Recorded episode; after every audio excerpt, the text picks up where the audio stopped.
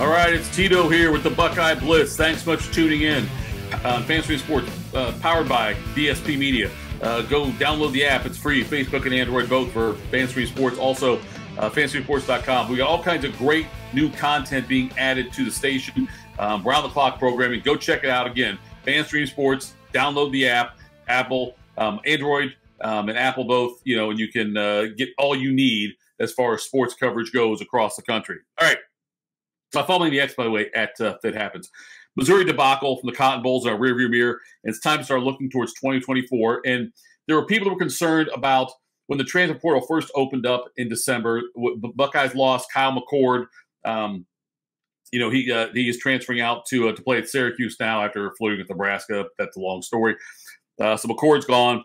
Uh, we know Chip Trayanum is off to Kentucky. The uh, one of the running backs, uh, Miyan Williams, another running back, also he is entering the NFL draft. So all of a sudden, the running back room seemed a little bit bare with just uh, as far as scholarship players go. You had TreVeyon Henderson and Dallan Hayden in there, but we've had some changes here that I want to go through. Um, and but there's concern about Ohio State losing players. Like, what's the culture like? Uh, three straight losses to Michigan. The awful, awful performance against Missouri in the Cotton Bowl. And so some Buckeye fans were concerned about where's the program headed. And I can tell you, if you look at the players that are now coming back, uh, the Buckeyes are in a fantastic situation for 2024. There's a lot of players that Ohio State was expected to lose before the season started. It was like this, this guy's last year, this guy's last year, whatever. And what's it's actually trying to be almost the opposite of that. Marvin Harrison Jr. I totally understand why he's going to the NFL. He'll be a top three or top five pick at worst. Marvin Harrison Jr., who flirted with staying, is gone. Expected it, should not be surprised by that. However, other players now have been announcing they want to come back because they want to get another shot at Michigan and a shot at the 12 team playoff championship. And um, so the bigger names, we'll start on the offensive side of the ball. TreVeyon Henderson come, is coming back. Um, Henderson is, uh, according to Mel Kiper Jr., he is a top four running back as far as the ones that are draft eligible. He rushed for 926 yards last year, 11 touchdowns. He had 11 catches for 229. And in his three seasons at Ohio State, he's rushed for 2,745 yards, 32 touchdowns. That's damn good numbers there for him. So TreVeyon Henderson is coming back. Also on the offensive side of the ball, Emeka Egbuka, uh, the receiver. Somebody, a lot of people thought before the season started he could be a first round pick in 2024. Certainly would not last long into the second round. He has also announced he is returning. Um, on the offensive line, Donovan Jackson is back.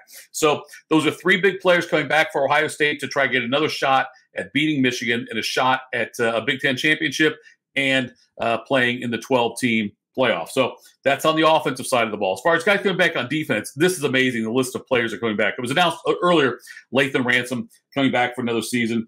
Um, we also heard uh, Tyleik Williams coming back. Jack Sawyer, who had three sacks in that Cotton Bowl win, best game of his career, he's coming back.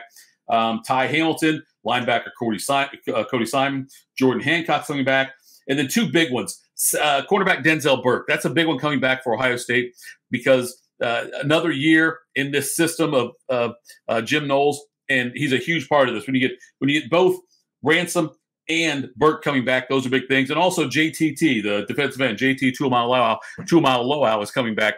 Um, and that's another one that could have been gone that we thought might be leaving. Uh, Tuamal JTT, I was calling that. He played uh, 13 games for Ohio State last year, played in every game, had uh, 38 uh, tackles, seven tackles for loss, and five sacks. So all of a sudden now, and you bring him back with with Williams and Sawyer. I mean, this defense is loaded next year with the guys that are coming back. That are now getting a, in some cases a third year in Jim Knowles' system, which is significant. Um, another year with Sonny Styles too. And my God, this team is going to be so loaded on defense. Now on offense, I talked about the fact they lost Kyle McCord. Not a huge loss. I think that uh, he went into um, Day's office uh, with his dad and wanted to be guaranteed a starting job, and Day would not guarantee it for him. That's why he left. Uh, flirted with Syracuse, and then um, eventually headed off now. Uh, went to Nebraska, visited Nebraska, and eventually uh, committed to Syracuse. But um, so the offense side of all those are the big losses. Look, getting Denzel Burke back is huge for Ohio State this upcoming season. And so on top of that, then they did make some additions on the offensive side of the ball through the transfer portal. Now, Will Howard is coming in. He's the quarterback from Kansas State, um, and he is six feet five. He's about 240 pounds, big guy. His numbers last year uh, with Kansas State, those numbers overall aren't that much better. They're probably actually not quite as good as Kyle McCord's numbers, but he's never been able to play with the type of offense that Ohio State's going to produce. Um, he's more mobile than McCord was, uh, more mobile than Stroud was allowed to be. But uh, last uh, two seasons, he's gone 12 and 5 as a starter at Kansas State. Um, they won that Big 12 title game over TCU, remember, back in 2022. And so he's uh, got one year of eligibility left. And so uh, he came here for a chance. He, he was actually, he considered Florida State. I'm sorry about Florida State, considered Miami. And um, he also talked to USC. He was looking maybe going to the draft, decides to come to Ohio State to compete for the job.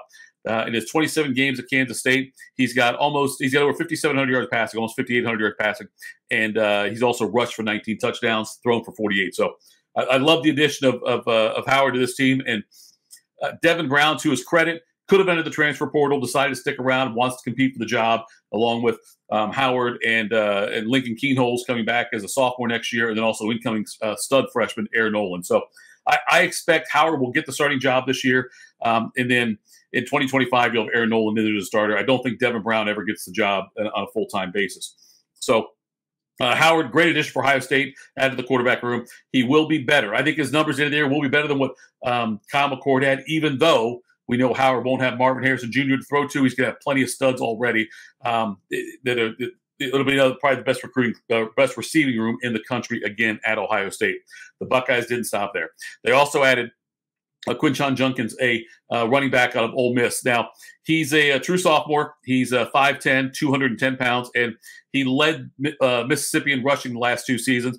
Um, he also, I believe, led the SEC last year, but he rushed for um, 1,567 yards and 16 touchdowns in his freshman year. Excuse me. And Last year, um, 1,158 yards and 15 touchdowns. So uh, having him now with TreVeyon Henderson and Dallan Hayden, who I expect will stay, uh, that, that's a great running back room for Ohio State. Also, uh, I know it's not as deep as far as numbers of bodies like when last year when you had uh, Trayanum you could rely on. You had Henderson, you had uh, Miyan Williams, uh, Hayden, obviously, but Evan Pryor, who now is gone as well. And um, nonetheless, now what we've got with this running back room, though, it's it's it's top heavy a little bit as far as like the the, the Judkins and um, Henderson are both fantastic one A and one B running backs. I think with Howard's mobility, you'll see Ohio State running the ball more effectively this year and using the receivers or running backs more out of the backfield uh, to catch passes as well. Another huge addition for Ohio State on the offensive line. We know the offensive lines had their struggles. Uh, well documented. Uh, they were completely dominated by Missouri in the Cotton Bowl with some of the choices they made as far as a scheme and the way they line people up it's been a struggle the last couple years, the offensive line. Well, they just added Seth McLaughlin from Alabama, transfer. Uh, he's 6'4, 305 pounds. He started every game at center this past year for Alabama, which is good for Ohio State. They need someone like that. Um, and so uh, he's a, a, a, huge body that's going to be out there to probably anchor him and Jackson will anchor the offensive line uh, for the upcoming season. I love this addition. He made this decision before Nick Saban's retirement. So um, he came to Ohio State, and he's got one year left, by the way, of eligibility. But now that Nick Saban has retired, uh, any player in Alabama can choose to uh, transfer in the next 30 days. They enter the portal because if you lose your head coach, you get 30 days of a free time, even though the portal's technically closed. You get free transfer right now if you want it. So there are some people to look at from Alabama. One of them is a 2024 a five star recruit coming up that who committed to Alabama, but now is, is real his commitment, Ryan Williams. And, you know, Ryan Williams knows, like everybody else that's been a receiver, uh, that Ohio State is wide receiver you with what they've been able to do. So Ryan Williams, I think, will give Ohio State a really good look. He's He hasn't played yet at the college level. He is an incoming freshman. Also, another one is safety Caleb Downs for Alabama. He is somebody else who the Buckeyes, I'm sure, are going to pursue. Can't ever have too much depth and talent on the defensive side of the ball um, with Ohio State. So now 2025 class, Devin Sanchez, who according to 24/7 Sports is the number one cornerback CB in the country. Um, has committed to Ohio State. Uh, Blake Woodby, who's another top 10 cornerback, he's also committed to Ohio State. So that's two great additions for Ohio State. And Tim Walton's doing a fantastic job of reloading, restocking that defensive back room. Coaching staff changes. We figured there'd be a couple. Uh, the one we uh, Perry Eliano, who was the safeties head coach, he is now gone. Uh, uh, he's been replaced by Matt Guerrieri. Guerrieri. Um, he is the new safeties coach. Also, Ohio State has um, let go of Parker Fleming, who was a special teams coordinator. Look, special teams was a huge a hole again this year. You remember the Missouri game? There was two times Ohio State fielded punts they should have let bounce and see if they go into the end zone. We've had that happen a few times. There's been the debacle with a couple of fake or non-fake punts, whatever you want to believe, uh, with Ohio State where they didn't execute. So uh, he is out. Ohio State's going to add a new offensive coordinator at some point here. And as soon as they do, I would expect Justin Frye, the offensive line coach, will be gone as well. And we'll see how the rest of the coaching staff shakes out. I know they want to get James Laurinaitis, the former Buckeye, um, a full time regular coaching position so he can go out on the road and recruit. Right now, because of his position as a, as a grad assistant, he's not allowed to go on the road. He can talk to recruits and they come here, but he can't go out on the road to actively recruit. I think that Ohio State wants that. I think Laurinaitis wants that, that as well. He will be a big, um, he, he's going to be a good recruiter for Ohio State when he gets the opportunity. All right, now let's look at 2024 because we are embarking in a new era in college football, uh, Big Ten and college football both. With the 12 team playoff, obviously that's a big change. Um, the the uh, the way that the, the dissolve dissolving Pac-12 that's gone now. Ohio State's adding uh, the Big Ten State is adding four Pac-12 four Pac-12 teams to the Big Ten: Oregon, USC, UCLA, Washington. And also abandoning the division. So starting in 2024, it won't be East West. It'll be just the top two teams at the end of the season in the Big Ten standings. We're not sure what the tiebreaker procedures are yet. We're waiting to hear that. Big Ten keeps saying later, later, later. They'll let us know what it's going to be because I don't think there will be. I, I think every year we're going to have a tie for that second place and maybe first place, just because you're not going to see a lot of teams lose. You know, no, not many teams are going to be defeated. Most teams are going to lose one or two games, especially if you look at the schedules coming up. But this is what I'm most excited about with the Big Ten is how it is going to be tougher schedules now because of the addition of these teams. Uh, having one undefeated team and a single one loss team atop the standings is very unlikely. I think, like I said, we have ties almost every year. So let's look at some of these schedules here. I'll run through some of these. I think I've talked about this before, but uh, Ohio State, out of all the big name schools that are competing for the Big Ten championship, they might have the easiest schedule.